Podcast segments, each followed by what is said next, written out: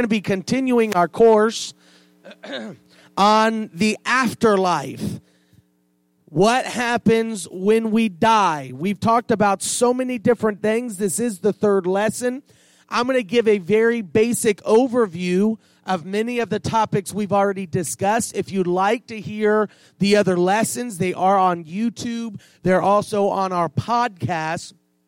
If you'd like to listen to those again and get a little bit of an extended version of what I'm going to offer you today as a recap, but we talk about a lot of different things. We talk about ghosts, we talk about um, you know, lingering souls lingering. We talk about, uh, again, specifically what happens when we die and all of that. And, and again, uh, we're going to talk about some of that again, but but again, if you'd like to hear the rest of that, please go check it out and uh, get caught up there. One thing I like to do uh, every time I start this lesson, these lessons, is to remind everybody that I am not God. Hallelujah. I don't make the rules. I just study the Bible, which I believe is the rule book. Amen. So we study the Bible and we try to determine the will and plan of God, and that's the extent of the answers we have. The fact is, when it comes to death and the afterlife, there's no greater authority than the Bible. Amen. And when it comes to all topics, there's no greater. But specifically, when it comes to the afterlife, there is no doctor that's got an answer for the afterlife. There's no, uh, again, there's people who may claim they have all these answers. At the end of the day, the Bible is the authority on the subject. So tonight, uh, I'm not going to be offering up my opinion as, as much as possible. I'm going to open up the Bible and give you what the Bible says. Again, I don't have all the answers. And if there's something that I feel like is kind of iffy, something that I'm not 100% sure of, I will tell you that. I've done that several times because when it comes to the afterlife, we are completely and utterly dependent on scriptures, right? So anything we know, I've not been there. I, don't know if you've been there, hallelujah. More than likely not, since you're sitting here today. So we are completely dependent on scriptures and trying to put together the pieces based on what the Bible says. Again, there's many scriptures that talk about it. Uh, so we are going to do the best that we can using the Word of God. So a little bit of a recap. First of all, there's three things that the Bible assures us about the afterlife. I'm sorry, this is the topic of tonight. We first talked about what happens when we die. The second lesson we talked about what happened when they died. Um, so specifically talking about ancestors and those who died and have gone on, are they still lingering? Stuff like that. Tonight and and next Wednesday, we're going to be talking about where do we go when we die. So uh, we're going to specifically talk about what happens to us when we die and what that looks like. What does eternity look like from that point on? And that's really what our discussion is on tonight. So uh, three assurances the Bible gives concerning what happens when we die. Number one, there is absolutely an afterlife. When you pass on, it is not just you're going to go in a grave and that's it. Nobody's ever going to hear from you again. Nobody, you're not going to have any other uh, uh, activity in your life. That's just the beginning, really. Um, what this life is, this life is just a very small glimpse of eternity and what we will face in the afterlife. Number two, all human beings will live forever somewhere. And again, not your body, but your soul will. And we'll, we, will break that down in, in a moment. But all human beings will live forever somewhere. Number three, the eternal destinies of people of faith and those who reject God are quite different. That statement is very important for tonight as we'll discuss. Genesis Genesis chapter 2 and verse 7. I may need uh, some batteries for this uh, remote here. Genesis chapter 2 and verse 7 it says And the Lord God formed man of the dust of the ground. When he did that, he created our bodies. Our bodies were formed from the dust of the ground. And as the scripture says, you know, from dust we were created, to dust we will return. So it says, the dust of the ground created our bodies. Then he breathed the breath of life uh, breathed into his nostrils, into Adam's nostrils, the breath of life. That is the spirit, and man became a living soul. It was the mixture of the body and the spirit or the breath of God that created the living soul. That was the point you got life. Not when the body was created, so if the body, the life didn't start with the body, then life doesn't end with the body, right? This body will pass away, but the living soul inside of us will live forever. Genesis chapter 2 and 7 shows us these three compartments to human beings. The body, which was formed of God by, out of the dust of the earth, the spirit which came into Adam as the breath of life when God breathed into him, and then the soul. The soul is the real person. Your soul contains all that you are, your essence, your personality. It was created by the union of the spirit uh, that comes from God and the body that comes from the dust. And that's just so interesting to me that it required the union of these two things in order to create this living soul or this being that, uh, again, was brand new, a being that was uh, created by God, but it was a mixture of earth and heaven, a mixture of dust and breath. Hallelujah. That's why we, we are unlike anything else because God didn't breathe the breath of life into animals. He created them certainly from com- compounds of the, the earth and, and, and dust and all of that of the earth, but he didn't breathe into them as he did to us. That's why we became the living soul. That's why we have free will. That's why we have these things which animals do not. It's because of that breath being mixed in with the body. First Thessalonians 5 23 it says, And the very God of peace sanctify you wholly. And I pray, God, your whole spirit and soul and body be preserved blameless unto the coming of our Lord Jesus Christ. So he says, first, we have three a spirit, a soul, and a body. And he said, all three of these things must be preserved blameless unto the coming of the Lord Jesus Christ. That means I can't just live for him in my mind. I got to live for him in my body, right? I can't just say, well, God knows my heart. Yeah, but does he know your actions? Praise God. And uh, does he know what you're doing with your body? That's why the Bible says to present your bodies a living sacrifice. The Bible says that when Jesus died on the cross, he didn't just die for your soul, but he also died to purchase your body. Hallelujah. So all of my being must be given to the Lord. Isn't that great? Hallelujah. I don't know about you, but that's something I'm passionate about. I want to give all of me to the Lord. Amen. Praise God. I want to give it all to the Lord. So what happens to these three compartments? Again, this is just a recap. But what happens to these three compartments when our earthly lives come to an end? First, what happens to the body? The Bible's very specific. it returns to the earth. It returns to the earth. Now, certainly, um, as as we'll talk more about uh, next week, uh, God willing, when we are raptured out of here, then again, the body is also raptured. We're giving glorified bodies. Uh, so that's a very interesting topic. We'll, we'll uncover that more next week. But, but the Bible is very clear. The, bo- the body returns to the earth. It also tells us that the spirit returns to God. Now, we don't have time to go through all those scriptures. If you want to go through them on your own time, you can. We went through them The last two lessons we talked about a lot about them. The final one, what happens to the soul? Well, the Bible is very clear.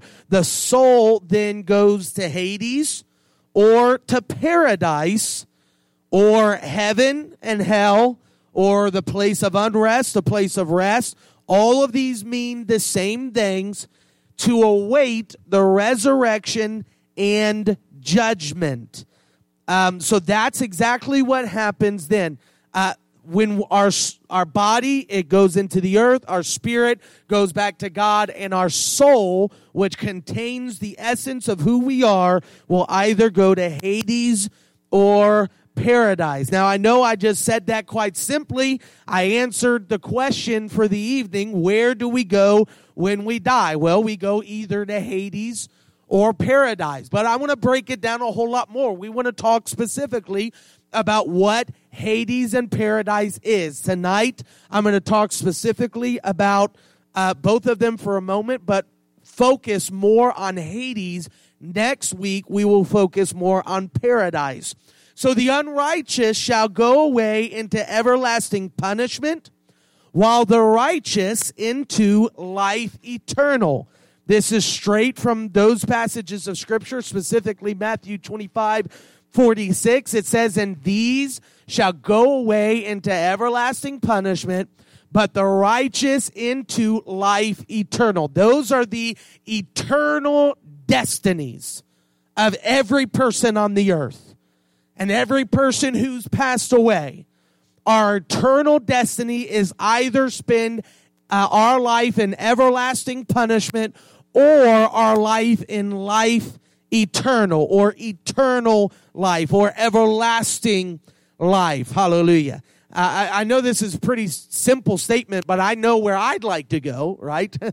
Hallelujah. And hopefully, as we go through this, we will all conclude in our heart just a little bit more.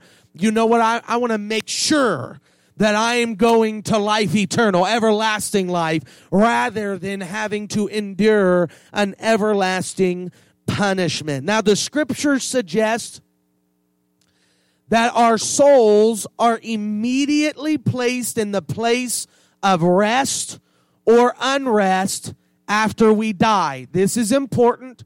I talked all about that last week. I'm not going to talk too much about that today, uh, or not last week, but last lesson we talked about how our bodies don't linger. And I know that this is a, a, heavy topic. There's a lot of people, even religious people, who have a lot of different ideas on this.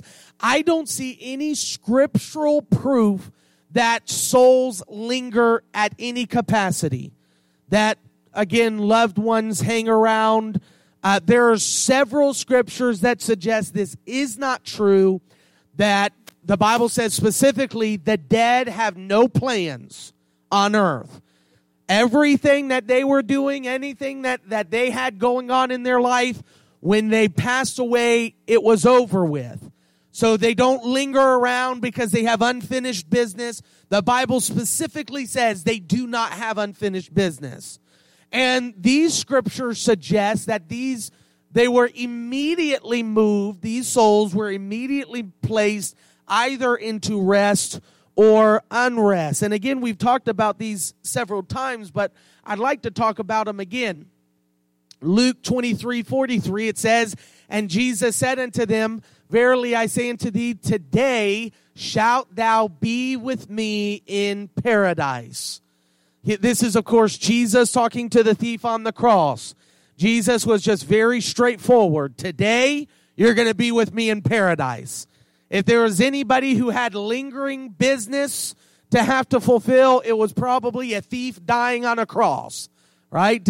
But today, Jesus says, Ye shall be with me in paradise. And then, of course, uh, in Luke chapter 18, 16, Luke chapter 16, verse 22, it says, And it came to pass that the beggar died and was carried by the angels into Abraham's bosom. The rich man also died and was buried. Now that phrase was buried. There's a lot of thoughts on that. That it, it more li- more than likely doesn't mean that he was buried in the sense that he was put in the ground. many of the words that were used to describe hell and burial are the same words.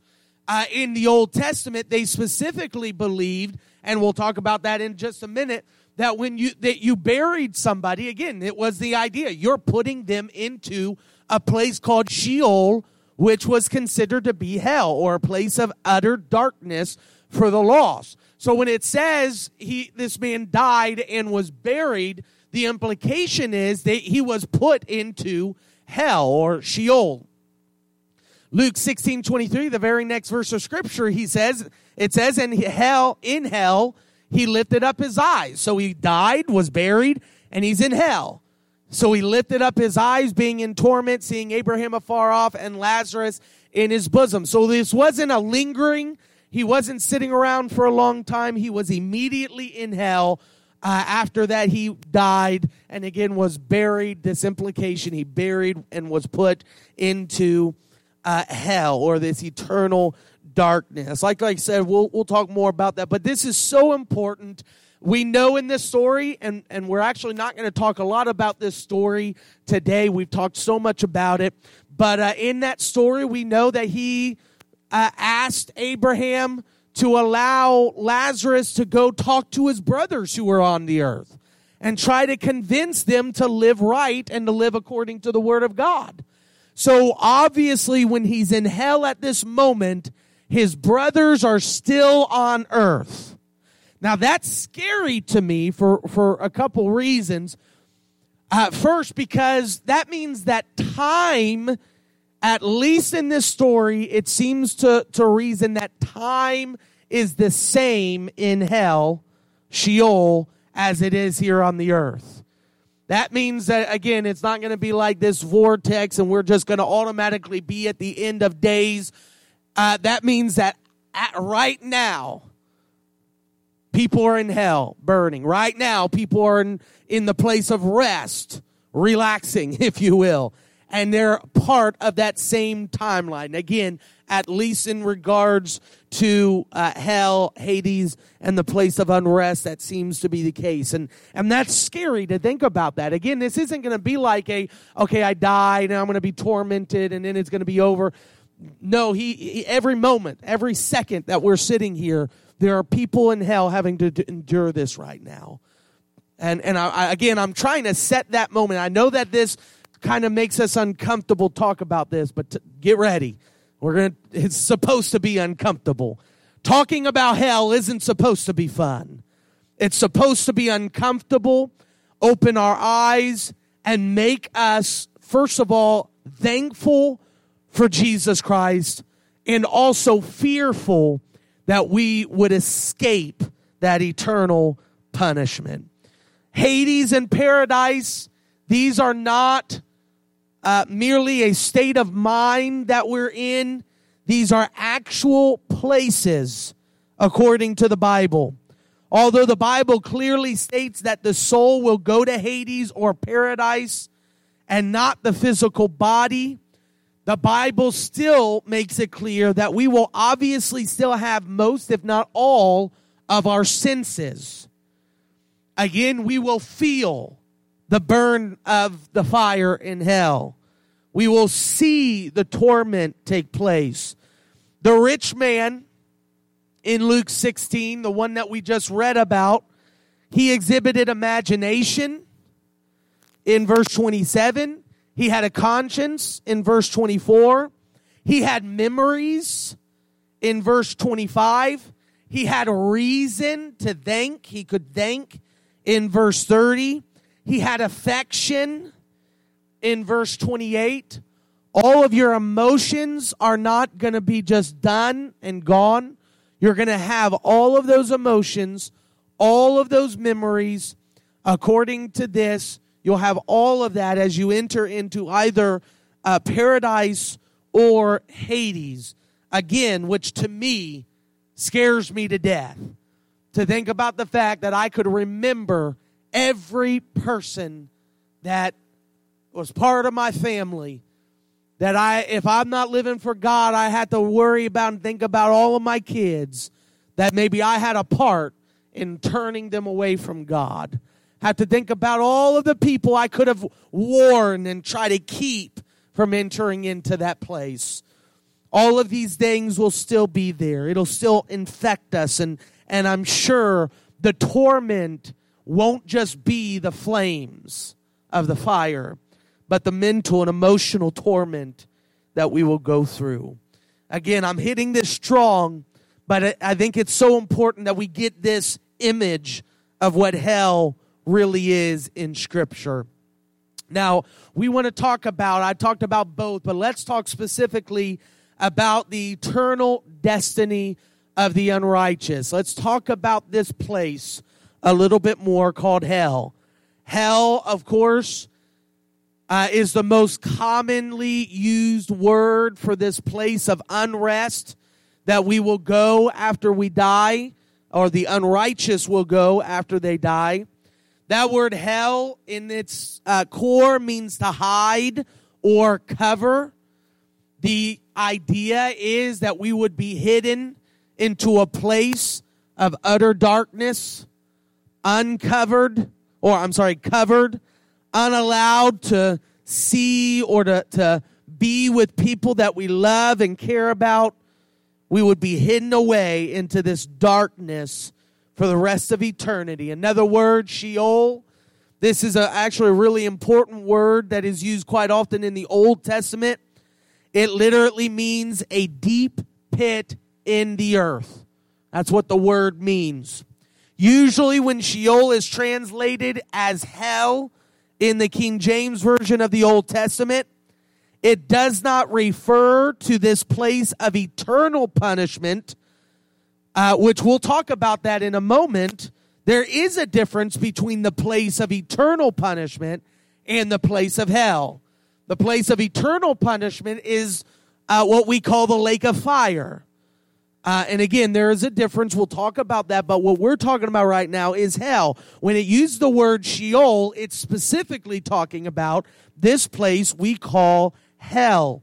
Uh, in the Old Testament, it refers to the eternal punishment, not to the eternal punishment, but to a place where good and evil people continue to exist after death. This is what the Old Testament believers believed that the dead continued their existence in a shadowy underworld of Sheol. Uh, later, Sheol was conceived of as being divided into two compartments where one where the good dwelt and then the other where the evil dwelt. This seems to coincide with the understanding of Abraham's bosom. I know we've talked a lot about Abraham's bosom, uh, but this seems to coincide with that. This word Sheol, where they believe that all people went to this location, but they were separated. The good and the bad were separated.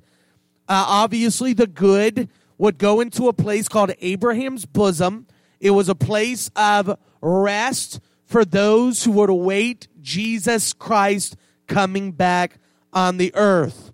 This next word, Hades, it's one of the Greek words usually translated as hell, and it is basically equivalent to Sheol. It means the unseen world. The next one, Gehenna, the most prominent Greek word translated as hell, Gehenna is a transliteration of the Hebrew word G and Hinnom. It is named after the valley of Hinnom, which is located southeast of Jerusalem. The word Hinnom comes from a Hebrew word meaning lamentation. Now, there's a reason for that. It's because the valley of Hinnom was a horrible horrible place. Jeremiah,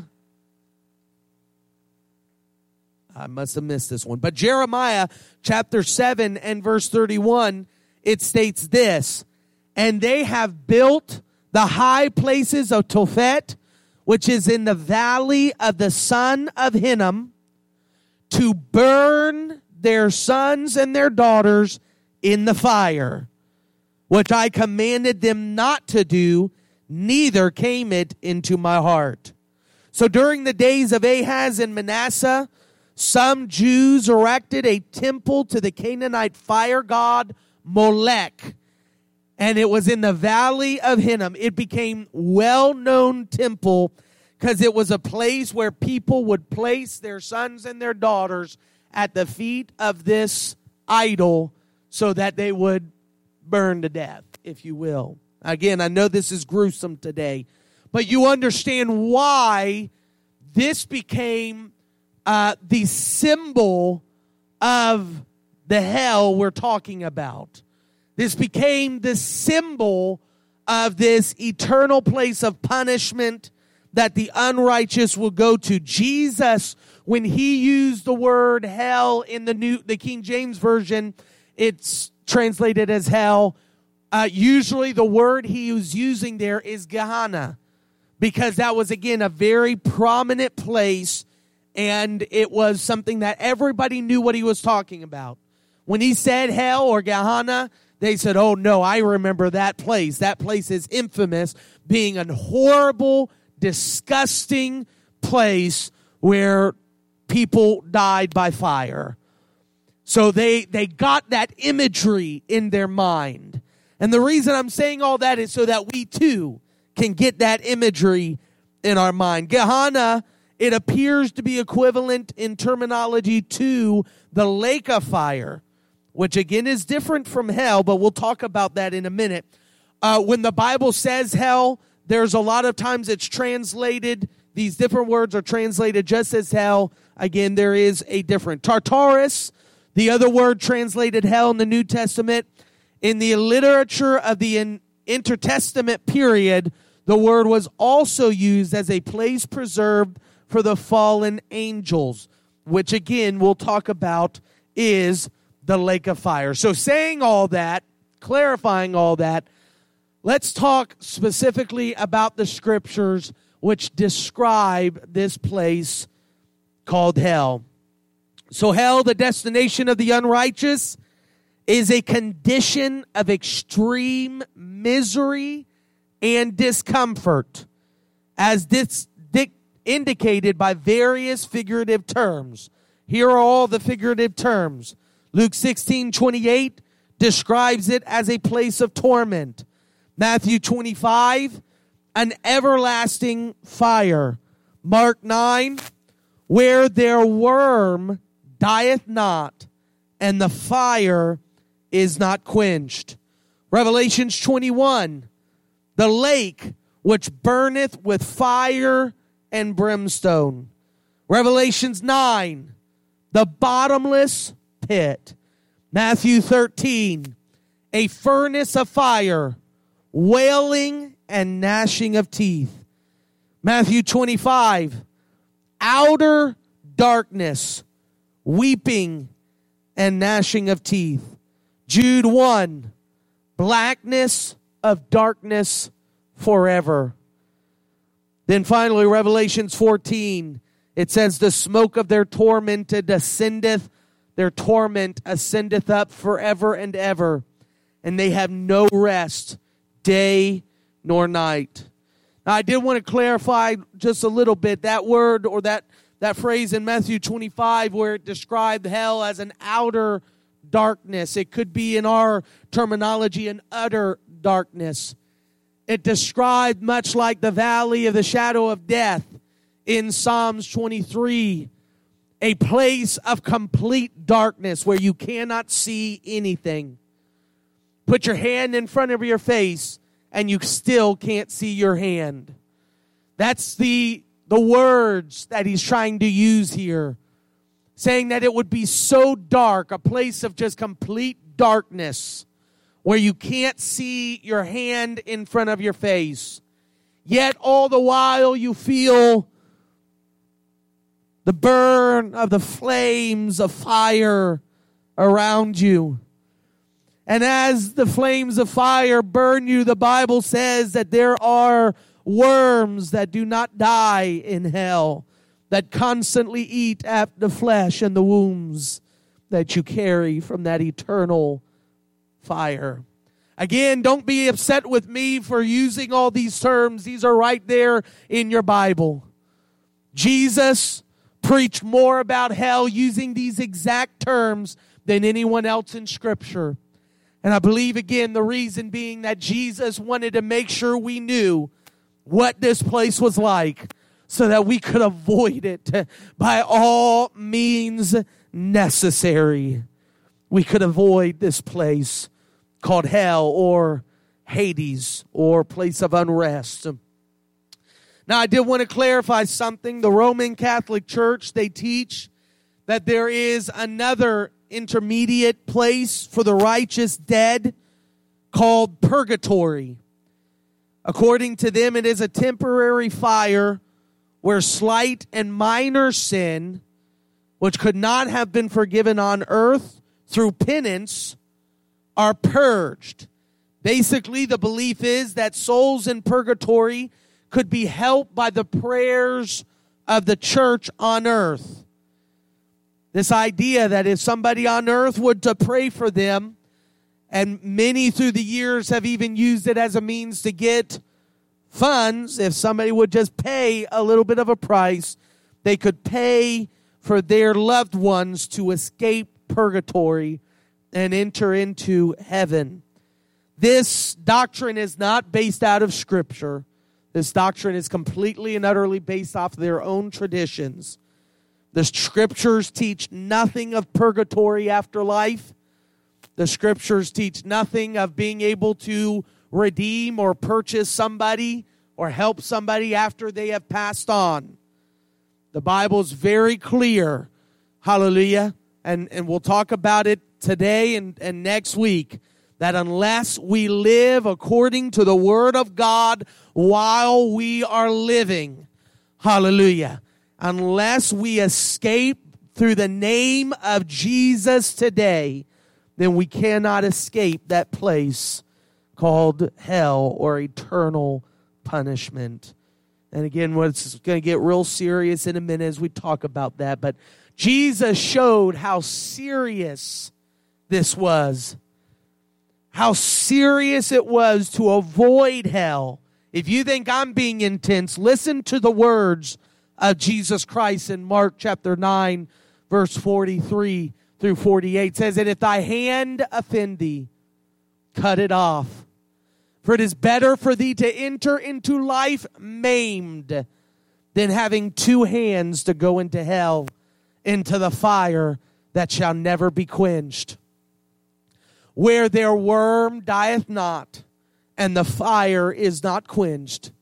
And if thy foot offend thee, cut it off. It is better for thee to enter halt into life than having two feet to be cast into hell, into the fire that shall never be quenched, where their worm dieth not, and the fire is not quenched.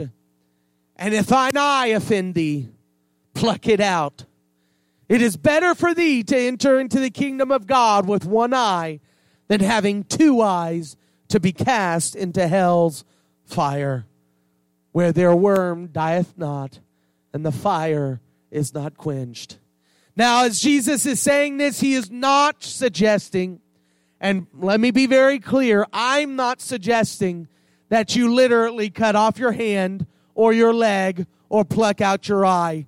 I don't believe that the Lord was by any means trying to suggest that we cause bodily harm or mutilate our bodies in order to go to hell or to go to heaven and not to go to hell. But this is a, an example. He's using the outrageous example to show how small a deal some of the things are that's going to keep us out of heaven and, and put us into hell. He's trying to show that, listen, it, it's so dramatic that I'd rather you cut off your hand than to go to hell. I mean, that, that just puts it into comparison. What about if it's just a TV show? What if it's just videos on the internet? What if it's just lying? What if it's just relationships that aren't going anywhere? Are these things worth your eternal destiny. That's what he's trying to say.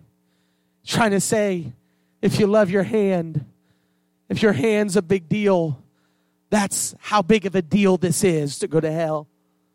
He says, so don't let anything else, don't let anything in your life get in the way of you making it into heaven and avoiding hell. Nothing else is more important than your eternal destiny and your eternal destination. Praise God. And this will not end here. It doesn't get any better at this point. At the end of time, the lost will stand before what the Bible calls the great white throne judgment.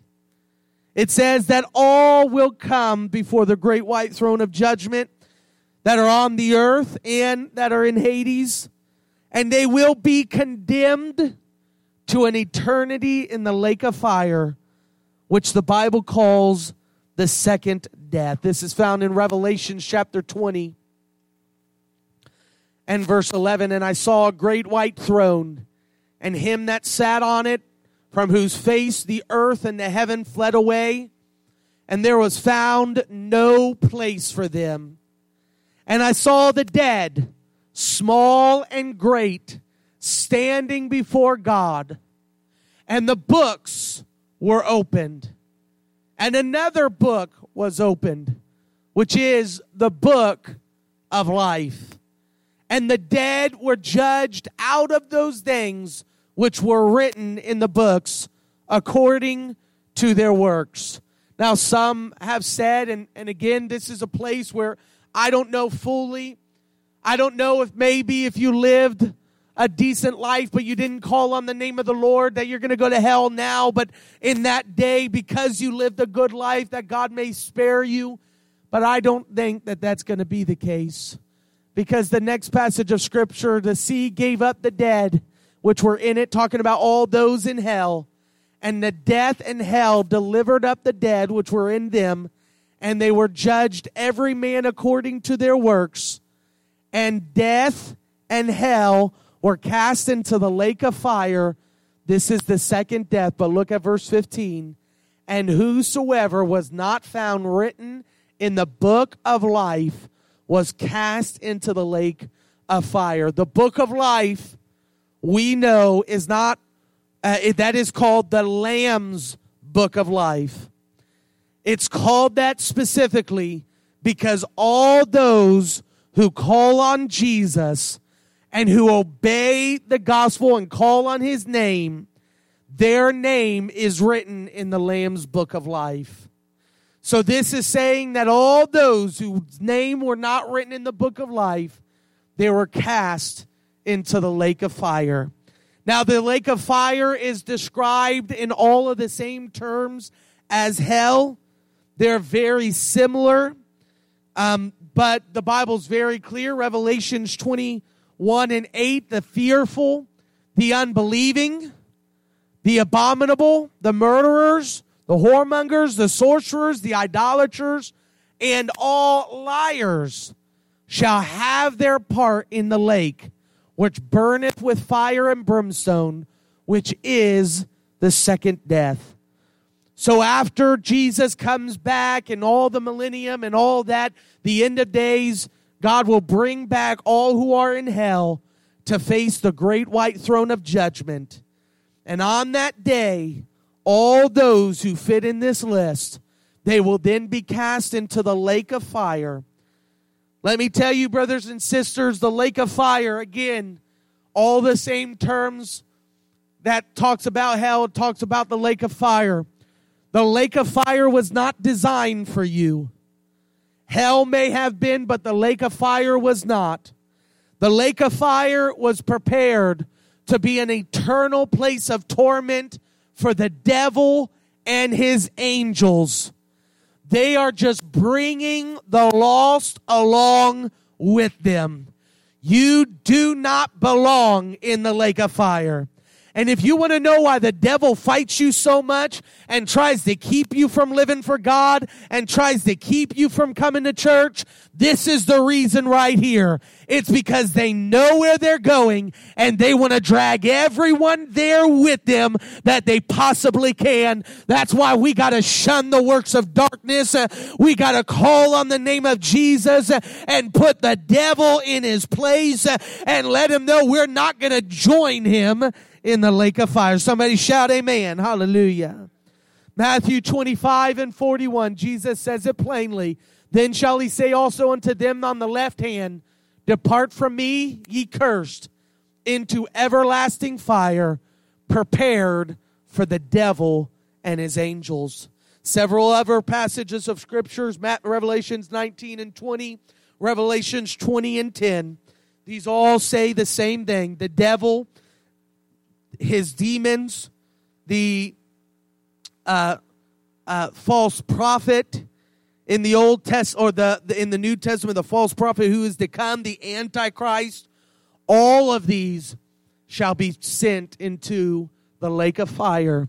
But even though it was made for them, the lake of fire is still going to be a place of eternal punishment for the lost. That is the final resting place of the lost and the unrighteous. That is the place that you will spend the rest of eternity. Revelations 14 and 11, in the smoke of their torment, oh God, and the smoke of their torment ascendeth up forever and ever. They have no rest. They are not who worship the beast in his image, and whosoever receiveth the mark of his name. Now, ultimately, that's talking specifically about those situations, but the beginning there, it talks of all who shall go to that place of eternal punishment. That place where the fire does not quench, place where there will never be rest but the smoke of their torment ascendeth up forever and ever. Oh God, help us to escape that. And God, help us to help our families and our friends and our coworkers and our neighbors escape this horrible place. Just a couple more things I had to say. Second Thessalonians 1 and 8. I wanted to be clear on some of this.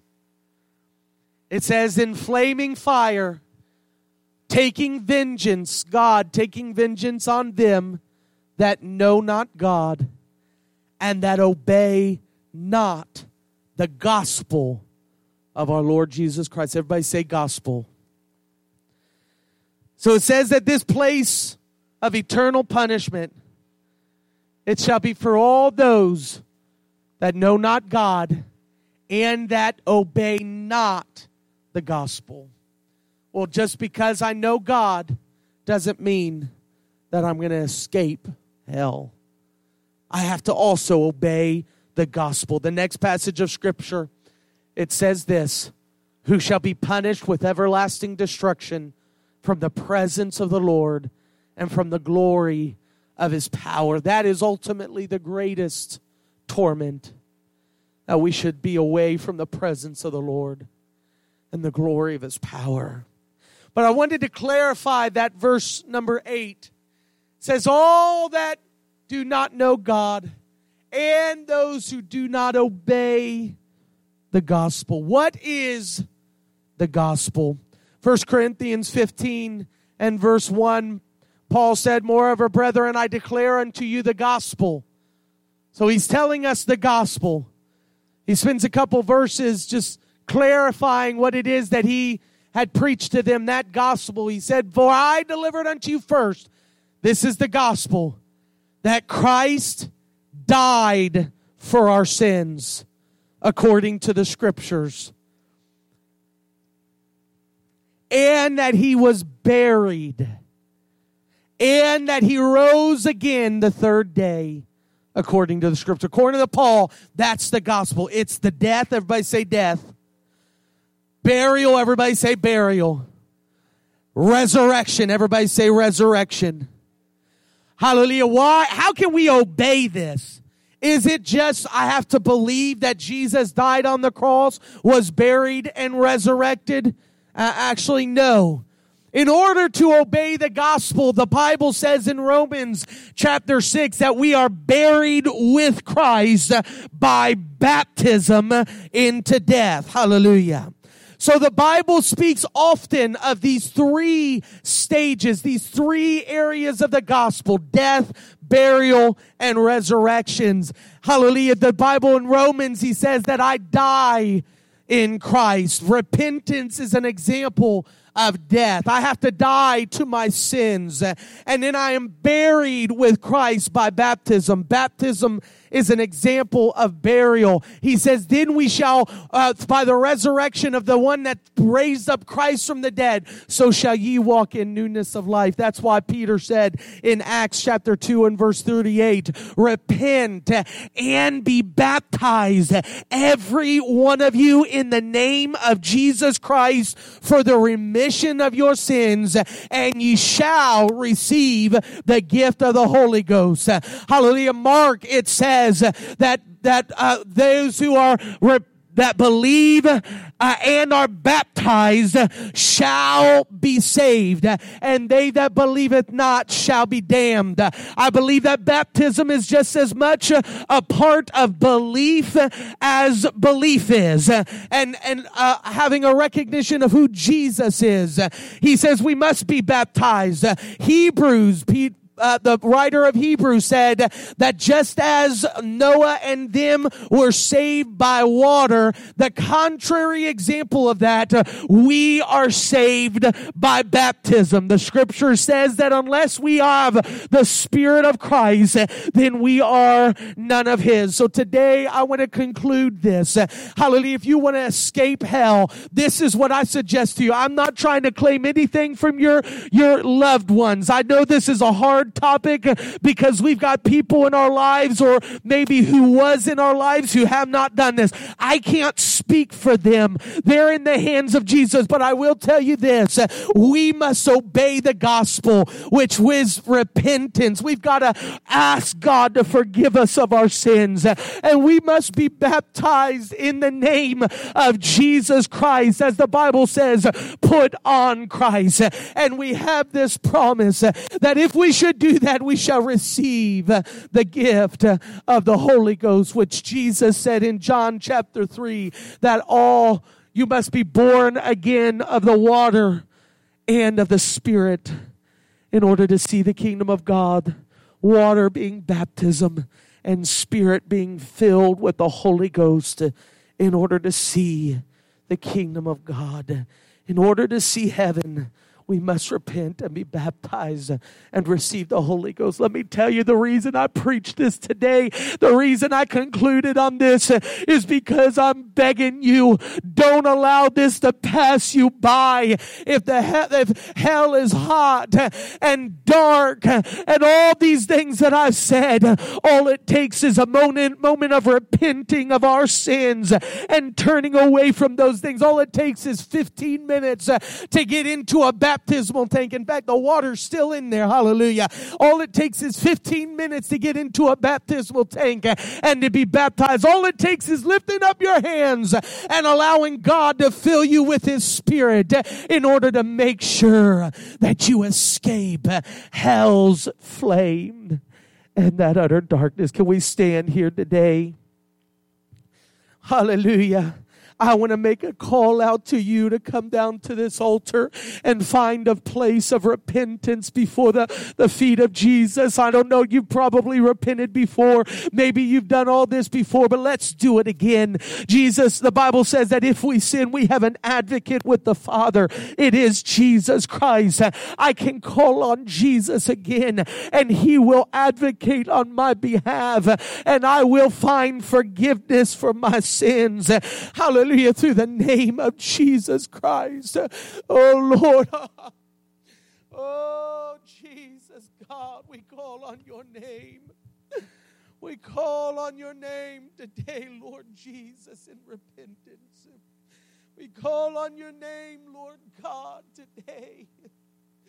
Oh, Jesus. Hallelujah. Oh, Jesus, Jesus, Jesus. Hallelujah, hallelujah, hallelujah. Oh, Lord, hallelujah. Come on, maybe you've been baptized. Maybe you've got the Holy Ghost. Maybe you've repented of your sins, but you've got family members who have not. And you've got co-workers and, and, and neighbors who haven't. Could you call their names out unto the Lord today? Music fades, all is stripped away, and I simply come. longing just to breathe something that's of worth that will bless your heart.